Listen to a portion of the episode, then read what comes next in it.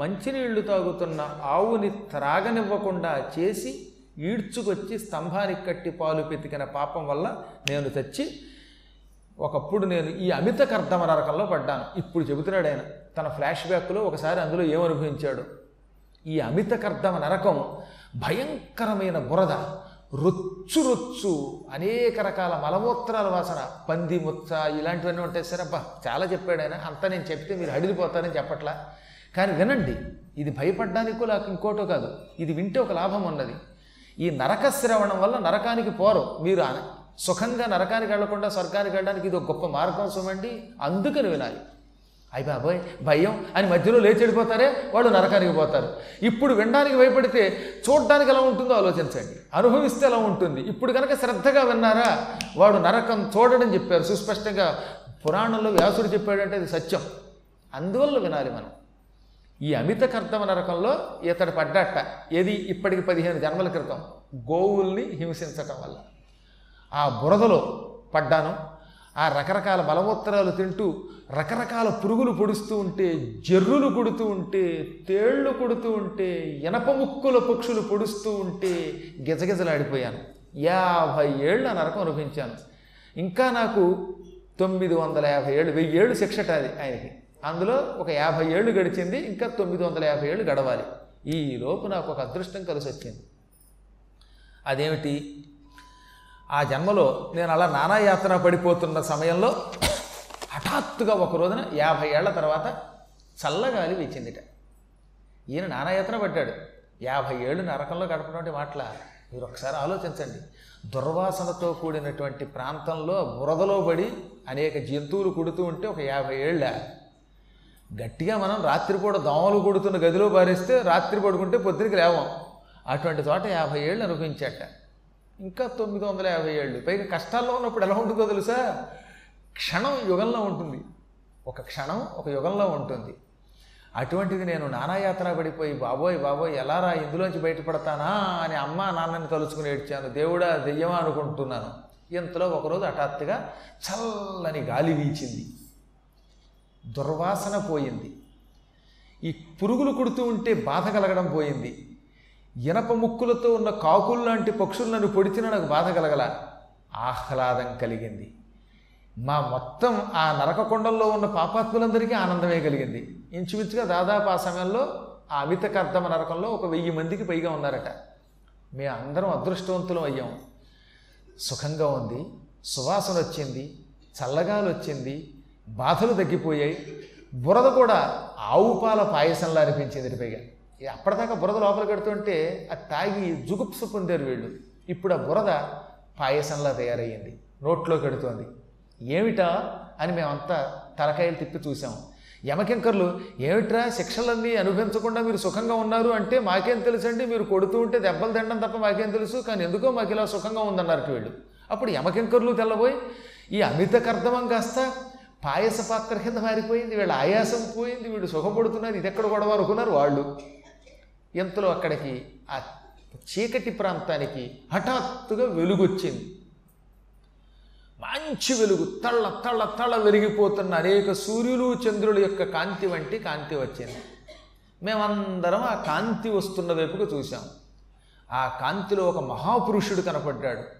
తెల్లని శరీరంతో మంచి కిరీటం పెట్టుకొని అపూర్వ వస్త్రాలు ధరించి ఒక పుణ్యాత్ముడు అక్కడికి వచ్చాడు ఆ మహాత్మునికి ఇలా రండి ఇలా రండి అని దారి చూపిస్తూ వినయంగా చేతులు జోడించి నమస్కరిస్తూ ఒక ఆయన ఉన్నాడు ఈ దారి చూపిస్తున్నవాడు ఎవడో వీళ్ళకి అర్థమైపోయిందని యమకింకరుడు ఒక యమకింకరుడు ఒక పుణ్యాత్ముడికి దారి చూపిస్తూ అక్కడికి తీసుకొస్తున్నాడు అనమాట అతడు వచ్చాడు అక్కడికి అతను వచ్చే ముందు ఈ నరకం చూశాడుగా? ఆయన వచ్చాక అంటే ఈ నరకం మారిపోయింది. కానీ ఆయన రావడానికి ముందు చూస్తున్నాడు. ఆయన చూశాడు ఇదంతా. ఆయన అన్నాడు వెంటనే కింకరుడితో కింకరా ఏమిటి ఈ నరకం? ఇందాకటిదాకా భయంకరమైన బురద ఉన్నది. దుర్వాసనతో కూడిన బురద. అందులో రకరకాల పురుగులు ఉన్నాయి ఆ పురుగులు ఈ పాపాత్ములు కొడుతున్నాయి. పాపం ఈ జీవుల్ని పాపాత్ముడని కూడా లేదు అనలేదు ఆయన. ఈ జీవుల్ని కొడుతున్నాయి. ఇనప ముక్కల పక్షులు వీళ్ళని పొడుస్తున్నాయి. వీళ్ళు నానాయాత్ర పడుతున్నారు. ఇంతలో హఠాత్తుగా ఈ కొండం కాస్త అపూర్వంగా మారిపోయింది స్వర్గంలో ఉంది. ఇంకా దారి పొడుగుతో నువ్వు నాకు ఎన్నో నరకాలు చూపించావు. కుంభీపాకం రౌరవం మహారౌరవం అసిపత్రవనం నికురంతనం తమో నరకం అమితకర్దమం ఇవన్నీ చూపిస్తున్నావు. ఈ నరకాలన్నీ ఇంత భయంకరంగా ఉంటాయని నేను ఎప్పుడు అనుకోలేదు చూశాను. కానీ నాకు ఇంకో అనుమానం. అసలు నాకెందుకు చూపిస్తున్నావు ఇవన్నీ? నేను ఇక్కడికి ఎందుకు వచ్చాను? ఇక్కడికి రావాలంటే ఇవి చూడాలంటే వాడు కూడా ఎంతో కొంత పాపం చేస్తేనే చూస్తాటండి పాపం చేయని వాడు ఇవన్నీ చూడడం. పుణ్యాత్ముడికి అసలు చూడవలసిన అవసరం ఉండదు. మనని తీసుకెళ్ళి ఓ పాపాత్ముడి పక్కన పెట్టారంటే మనం కూడా ఎంతో కొంత పాపం చేసినట్టే. అందుకే ఆయన అన్నాడు వచ్చిన పురుషుడు ఏ దోషము వల్ల నాకు ఈ నరక దర్శనం చేయిస్తున్నావు? వినుత క్షత్ర చరిత్రుడైన జనకోర్వీనాథ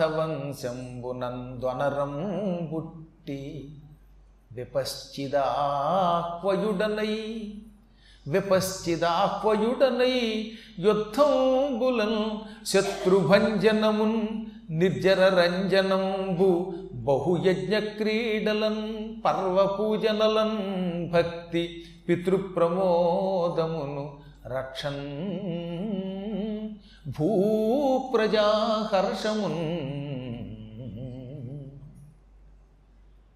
ఆయన తన గురించి తాను చెప్పుకున్నాడు. చెప్పుకోకపోతే ఈ యమకింకరుడికి అర్థం కాదు కనుక అందుకని ఏమన్నాడు?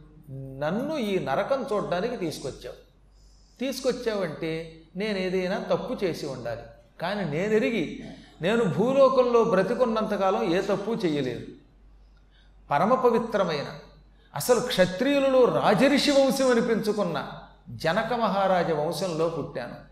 అంటే ఈ జనకుడు ఇప్పుడు ఇక్కడికి వచ్చిన జనకుడు సీతాదేవి తండ్రి జనకుడి కంటే ఇంకా ముందువాడు చాలా పాతవాడు. అంత పవిత్ర వంశంలో పుట్టాను. ఆ వంశంలో ఎవరు పుట్టినా వాళ్ళని జనకులనే అంటారు విదేహులని అంటారు. మాకు దేహభ్రాంతి లేదని జనం మమ్మల్ని పొగిడేవారు. ఇప్పుడు ఇదైనా ఆత్మస్థుతి కోసం కాదు నేను ఎటువంటి వాడినో చెప్పడానికి చెబుతున్నాను. ఆ జనక వంశంలో పుట్టాను. నాకు విపశ్చిత్ అని పేరు. విపశ్చిత్ అంటే పండితుడు. ఇది చెయ్యొచ్చు ఇది చెయ్యకూడదు అనే తారతమ్య జ్ఞానం కలిగిన వాడిని విపశ్చిత్ అంటారు. విపశ్చిత్ అంటే ఇంకో అర్థం ఏమిటనమాట సమదర్శి అని. అందరినీ సమానంగా చూస్తాడు. ఎవరి మీద పక్షపాతం ఉండదు. చుట్టాలను ఒక రకంగా బయటి వాళ్ళని మరో రకంగా ప్రజలను ఇంకో రకంగా కాకుండా ఆయనకి కనపడిన ప్రతి వ్యక్తిని తనతో సమానంగా చూసుకుంటాడట. ప్రజలని ఔరసపుత్రుల కింద చూస్తాడు ఆయన. కన్న బిడ్డల్లా చూస్తాడు ఆయన. అందుకని చెప్పాడు నేను పిల్లల్లా చూశాను ప్రజల్ని. అందరినీ సమానంగా చూశాను. చదువుకున్నాను జ్ఞానంతో ఉన్నాను. అలాగని క్షత్రియుడి గనక యుద్ధం వస్తే యుద్ధంలో నా పరాక్రమంతో శత్రువుల్ని చీల్చి చెండాడాను. శత్రు భంజనం చేశాను. నిర్జర రంజనంబు బహుయజ్ఞ క్రీడలను అనేక యజ్ఞములు చేసి దేవతలకు ఆనందం కలిగించారు ఎన్ని యజ్ఞములు చేశానో లెక్కలేదు. ఇంకా పర్వపూజనలను భక్తి పితృప్రమోదమును. పర్వకాలములు వచ్చినప్పుడు తద్దినములు వచ్చినప్పుడు తిథులు వచ్చినప్పుడు పితృదేవతలకి పిండ ప్రదానాలు సక్రమంగా చేశాను. శ్రాద్ధములు సక్రమంగా చేశాను. యజ్ఞములు చేశాను దేవతలను ఆనందపెట్టాను. పితృయజ్ఞములు చేశాను పితృదేవతలను ఆనందపెట్టాను. అర్చనలు చేశాను త్రిమూర్తుల్ని ఆనందపెట్టాను. ప్రజల్ని ఆనందపెట్టాను. శత్రువుల్ని చెండాడాను. భూప్రజ హర్షంగా పరిపాలన చేశాను. ఎప్పుడూ ఏ తప్పు చేయలేదు. అసత్యమాడడం మా ఇంట వంట లేదు. ధర్మం తప్పడం అనేది అసలు మా వంశంలో లేదు. మరి ఇన్ని పుణ్యములు చేసిన నాకేమిటి? కాసేపు నరక దర్శనం ఏమిటి? నరకం దర్శనం చేయడం కూడా దోషమే. ఆయన కష్టాలు అనుభవించలేదు. కానీ పై పైన ఇదిగో ఇది కుంభీపాకం. ఇదేమో అమిత కర్ధమం అని చూపిస్తే చాలదా? ఇప్పుడు పద్మాకర్ గారు గో సంరక్షణ సమితి చూడండి అని చూపిస్తే పర్లేదు కానీ ఇదిగోనండి ప్రజలందరి యొక్క డ్రైనేజీ గొంటండి అని చూపించడం కూడా ఓ దోషమే. కాబట్టి ఇవన్నీ ఎందుకు చూపించావు నాకు? నాలో ఏ లోపం ఉందన్నాడు ఆయన. అప్పుడు కెంకరుడు అన్నాడు నీవన్నది నిజమే. అటు సూర్యుడు ఇటు పొడిచినా నీలో లోపం లేదు పాపం లేదు వెతకడం కష్టం. కానీ నువ్వు కూడా ఒక చిన్న పొరపాటు చేసావు భూమి మీద పుట్టాక ఎవడైనా ఎంత పొరపాటు చేసినా ఆ పొరపాటుని అనుభవించాలి. కాకపోతే మహాత్ముడివి స్వల్పాపరాధం చేశావు. స్వల్పాపరాధులకు యముడు ఏం చేస్తాట యమలోకాన్ని అలా పై చూపిస్తాట ఏమండో ఇదిగో ఇదిగో అని చూపిస్తాట చూస్తే చాలన్నమాట కాసేపు ఆ అమిత దుర్వాసన పీలిస్తే చాలు. అందువల్ల యముడు నీకు ఈ నరకం చూపించమని నన్ను పంపాడు. యమాజ్ఞ. కాబట్టి నువ్వు పాటించి తీరాలి నరకం చూడాలి. అనగా ఇంతకీ నా తప్పేమిటన్నాడు ఆయన? ఏమిటో చెబుతున్నా విను నీకు ఇద్దరు భార్యలు. పెద్ద భార్య మీద కంటే చిన్న భార్య మీద ఒక్క పెసరు ఎక్కువగా పక్షపాతం చూపించి ఎక్కువ కాదు ఒక్క పెసరు ఎంతో కొంత. ఇది ఎంత కష్టం అండి అసలు? ఇద్దరు కొడుకులు ఉన్నారనుకుందాం లేదా ఇద్దరు పిల్లలు ఉన్నారు ఓ కొడుకు కూతురు. ఇద్దరిని సమానంగానే చూడాలి కానీ ఎంతో కొంత ఒక్క పెసరైన పక్షపాతం లేకుండా ఎవడైనా ఉంటాడా? ఏమో మీలాంటి జ్ఞానుల సంగతి నాకు తెలియదు కానీ లోకంలో ఏదో సమయంలో ఎవడో ఒకడి మీద పక్షపాతం చూపించకుండా ఉండడం కష్టం కదా. ఆ కాస్తకి ఇంత శిక్ష పడితే ఇంకా నిత్యం పాపాలు చేసేవాడికి ఏ శిక్షలు పడతాయో ఒకసారి ఆలోచించండి. నీకు ఇద్దరు భార్యలు ఇద్దరిని సమానంగా చూడకుండా పెద్ద భార్య కంటే చిన్న భార్యను ఒక్క పిసరు ఎక్కువ ప్రేమగా చూసావు. ఇంత రవ్వంత మరీ సూక్ష్మం. ఆ సూక్ష్మ ప్రేమ ఎక్కువ చూపించడం వల్ల ఆ పాపం వల్ల నరకం చూడవలసి వచ్చింది. ఇంతకు మించి నీలో దోషం లేదు. ఇప్పుడు ఈ నరకాన్ని పూర్తిగా చూసావుగా? ఒక్కొక్క కొండము చూడబట్టి నీ పాపం పోయింది. అందుకే నీ ఆ సూక్ష్మ పాప విముక్తి కోసం యముడు నన్ను తోడిచ్చి నరకం అంతా చూపించమన్నాడు. నువ్వన్నీ చూసావు కనుక నీ పాపం పోయింది. ఇంక నువ్వు హాయిగా దివ్య విమానం ఎక్కి స్వర్గానికి పోవచ్చు. అక్కడ అన్ని సుఖాలు ఉంటాయి. నిన్ను తీసుకెళ్ళడానికి కాసేపట్లో ఇక్కడికి ఇంద్రుడు యముడు స్వయంగా వస్తారు. యముడు అందమైన రూపం ధరించి వస్తాడు ఇంద్రుడు కూడా అలంకరించుకుని వస్తాడు. ఒక దివ్య విమానం తెస్తారు వాళ్ళు. ఆ విమానంలో నిన్ను కూర్చోబెట్టుకుని నిన్ను ఘనస్వాగతాలతో గౌరవాలతో స్వర్గానికి పట్టుకుపోతారు. ఇక నీ దోషం పోయిందనగానే ఓహో అలాగా? ఇంతకీ ఇప్పుడు ఈ అమిత కర్దము మరి ఎందుకు హఠాత్తుగా నరకం కాస్త స్వర్గంలో మారింది? ఈ బురద పాయసంలో ఎందుకు మారింది అన్నట్ట. మహాత్మా నీవు చేసిన గోదానములు నీవు చేసిన భూదానములు నీవు ప్రజల్ని ఎంతో ప్రేమగా పరిపాలించేటప్పుడు వారిని చూపించే వారి మీద చూపించిన ఆ ప్రేమ ఈ నీ దానాలు నీ మంచి కార్యాలు ఇవన్నీ ఎవ్వరూ లెక్క పెట్టలేరు. నీలాంటి పుణ్యాత్ముడు నరకానికి రాబట్టి నీకు కాదు శిక్ష వీళ్ళకి రక్ష. నీ స్పర్శతో నువ్వు అడుగు పెట్టడంతో అంత దూరం నుంచే నువ్వు చూడడంతో అమిత కర్దమం అమిత పాయసం అయిపోయింది అన్నాడు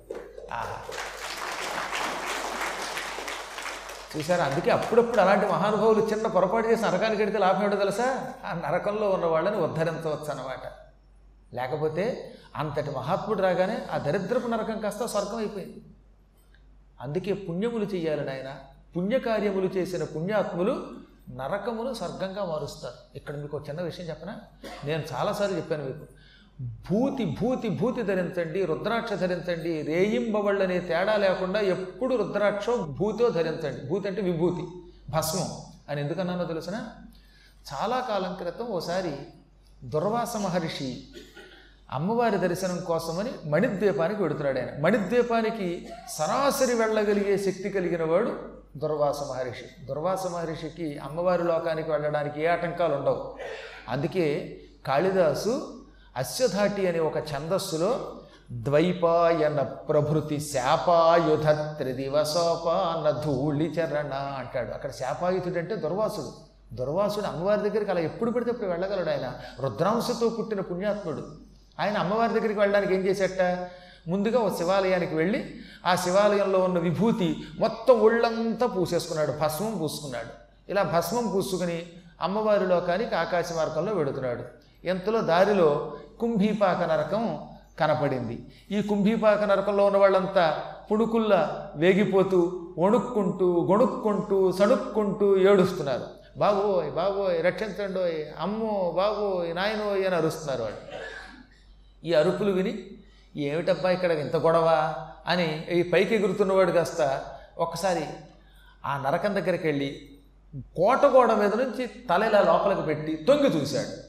అలా తొంగి చూసి చూడడంతో మొత్తం కుంభీపాకం కాస్త అపూర్వంగా స్వర్గం కింద మారిపోయింది. అందులో ఉన్న ఈ ఇనప మూకుళ్ళు ఈ నూనె ఈ బాధలు పోయి మంచి బంగారపు భవనాలు వచ్చాయి బిల్డింగులు వచ్చేసాయి. అప్సరసలు అక్కడికి వచ్చేసారు దాంతో యమకింకర్లు కంగారు వచ్చి యముడి దగ్గరికి పరిగెత్తుకెళ్ళి యమధర్మరాజా హఠాత్తుగా కుంభీపాక నరకం స్వర్గం అయిపోయింది పాపాత్ములు సుఖం పొందుతున్నారు కారణం ఏమిటన్నారట. అప్పుడు ఆయన తెల్లబోయి నరకం ఎలా స్వర్గం అయ్యింది అనుకున్నట్ట. ఇంతలో నారదుడు అక్కడికి వచ్చాడు నారద హఠాత్తుగా మాకు కష్టం వచ్చింది కుంభీపాక నరకం కాస్త స్వర్గం అయ్యింది కారణం ఏమిటంటే అప్పుడు ఆయన చెప్పాడు నాయన మణిద్వీపానికి వెళ్ళడానికని మహానుభావుడు దుర్వాసుడు ఒళ్ళంతా విభూతి పూసుకుని ప్రయాణమై నరకం గుండా వెళ్ళాడు. నరకం గుండా మణిద్వీపానికి వెడుతున్నాడు ఆయన. ఆ వెడుతున్నప్పుడు ఈ కుంభీపాక నరకంలో ఉన్న పాపాత్ముల కష్టాలకి వణికి కంగారుబడి ఏమిటా అని తొంగి చూశాడు అలా తొంగి చూడగానే ఆయన నుదుటుకున్న విభూతి రాలి ఈ కుంభీపాక నరకంలో పడింది. ఆయన నుదుటి విభూతి పడ్డంతో శివాలయంలోని విభూతి పడ్డంతో భయంకర కుంభీపాకం స్వర్గం అయిపోయింది ఇది విభూతి మహిమ. ఇది దేవీ భాగవతంలో పదకొండవ స్కంధంలో దేవీ భాగవతంలో ఉంటుంది. ఎప్పుడో ఒకప్పుడు అవకాశం వచ్చినప్పుడు దేవీ భాగవతం ఎదురుగానే అద్భుతంగా ఉంటుంది అసలు అది చెప్పే రీతిలో చెబుతూ ఉంటే శరీరం గగురుపాటు గురవుతుందనమాట భస్మధారణ ఎంత గొప్పది. అందుకే నిత్యం మనం భూ- బూడిద పూసుకోవాలి. రాత్రి పడుకునేటప్పుడు కాస్త విభూతి పెట్టుకుని పడుకోండి అనేవారు పూర్వం. ఎందుకని? ఈ భస్మం పూసుకుని కనుక పడుకుంటే ఒకవేళ కర్మగాలి శరీరం విడిచిపెడితే పొరపాటు నరకానికి వెళ్ళం. విభూతి శరీరం మీద ఉండగా మరణించిన వాడు ఖచ్చితంగా స్వర్గానికి పోతాడు. లేదా ఉత్తమ లోకాలకి కైలాసాది లోకాలకి పోతాడు. అలాగే రుద్రాక్ష కూడా. రుద్రాక్ష ధారణ దేవ రుద్రో భవత్యసంశయ రుద్రాక్షని ధరిస్తే వాడు రుద్రుడు అవుతాడు. తెలియ కొంతమంది ఆడవాళ్ళు వేసుకోకూడదని ఒకడు నీకు ఎక్కడ చెప్పాడండి? శుభ్రంగా వేసుకోమని చెప్పాడు. నేను ప్రమాణం చూపిస్తాను. రండి ఎవడొస్తాడు నేను ప్రమాణం చూపిస్తాను. శివపురాణాదులు అన్నింటిలో చెప్పారు. ఆడాలేదు మగాలేదు ఎవడైనా వేసుకోవచ్చు. ఎప్పుడు వేసుకోమన్నాడు. నమశివాయ అనే పంచాక్షరీ మంత్రపూర్వకంగా ఒక్కసారి శరీరం మీద రుద్రాక్ష వేసుకుంటే అది శరీరంలో ఒక అవయవం అవుతుంది. అవయవాలు తీసి పక్కన పెడతామా? రాత్రి పడుకునేటప్పుడు చెయ్యి అడ్డొచ్చిందని చెయ్యి తీసి పక్కన పెట్టంగా? తలకాయ తీసి పక్కన పెట్టంగా? అలాగే మన శరీరంలో వేసుకున్న రుద్రాక్ష కూడా శరీరం మీద ఉండాలి. అలా శరీరం ఉండగా మరణించినట్టయితే వాడు నరకానికి వెళ్ళడు స్వర్గానికే పోతాడు కైలాసానికి పోతాడు. అందుకని శరీరంలో రుద్రాక్ష ధారణ చెయ్యాలి. కాబట్టి ఎందుకు చెబుతున్నాం అంటే పుణ్యాత్ముల వల్ల లేక ఇలాంటి పుణ్యాత్ములు ధరించేటటువంటి వాటి వల్ల నరకకుండములు ఎన్నో పర్యాయాలు స్వర్గంగా మారినట్టు కనబడుతున్నాయి. ఈ పుణ్యాత్ముడు విపశ్చిత్ అనేటటువంటి వాడు అడుగు పెట్టడంతో అమిత కర్దమం అమిత పాయస నరకంగా పాయస స్వర్గంగా మారిపోయిందనమాట అప్పుడు ఆయన ఆశ్చర్యపోయి ఓహో అని ఓ భటుడా నీవు చెప్పినట్టే స్వర్గానికి వెళ్ళడానికి నాకేం అభ్యంతరం లేదు కానీ వెళ్ళే ముందు నా ధర్మ సందేహం తీర్చు. ధర్మ సందేహాలు తీర్చకపోతే మాత్రం నేను ఇక్కడి నుంచి కదలను. అని ఏమన్నట్ట? నీవు కొన్ని పోవచ్చద నెచటికైనా అంతకొకటి నిన్నడిగద అర్థి చెప్పుమా. నీవు తీసుకుపోయిన చోటికల్లా వస్తాను. అది యమధర్మరాజాజ్ఞ అలాగే స్వర్గలోకం నుంచి ఇంద్రుడు చేసిన ఆజ్ఞ. ఇంద్రుడు యముడు చెప్పినట్టు నడుచుకోవలసిందే. కానీ ఈ లోపు నాకున్న సందేహాలు తీర్చు. చెబుతావా? అంటే మీరు ఏమడిగినా మీ సందేహాలు తీరుస్తాను. మీరు ఎలా చెబితే అలా చెయ్యమని నన్ను యముడు ఇంద్రుడు ఆజ్ఞాపించారు. మీ ప్రశ్నలకు సమాధానం చెప్పాకే మిమ్మల్ని యమ ఇంద్రుడున్న చోటికి తీసుకెడతాను. అప్పుడు వాళ్ళు మిమ్మల్ని స్వర్గానికి తీసుకెడతారు. మీ సందేహాలు ఏమిటి అన్నట్ట? అప్పుడు ఆయన అన్నాడు ఈ పాపాత్ములు పడుతున్న బాధలు చూస్తే నా హృదయం తరుక్కుపోతుంది. హృదయ విదారకం అది. అంటే హృదయాన్ని కోసినట్టు అయిపోతుంది పాపం ఎన్ని బాధలు పడుతున్నారో తెలుసో తెలియకో భూలోకంలో కొన్ని పనులు ఆచరించి కొన్ని కర్మలు ఆచరించి ఆ కర్మల ఫలితం ఇక్కడ అనుభవిస్తున్నారు.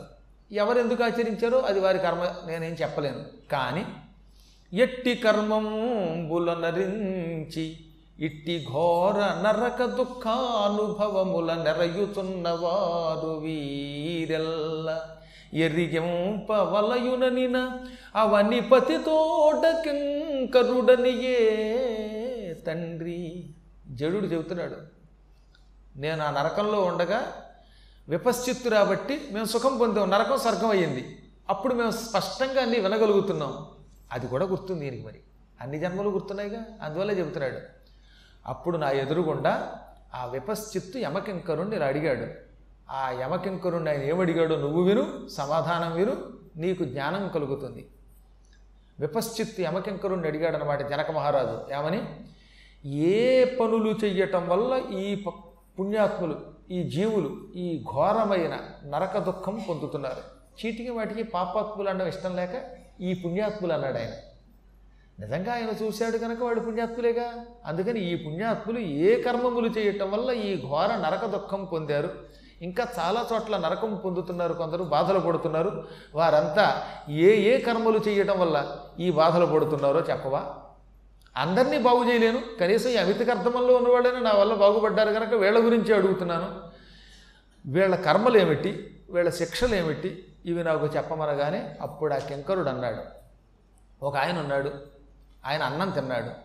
ఆ అన్నం కడుపులోకి వెళ్ళాక అయితే జీర్ణం అవ్వాలి లేదా వాంతేనే అవ్వాలి. ఏదో రకంగా కింద నుంచో పైనుంచో పోవాలి.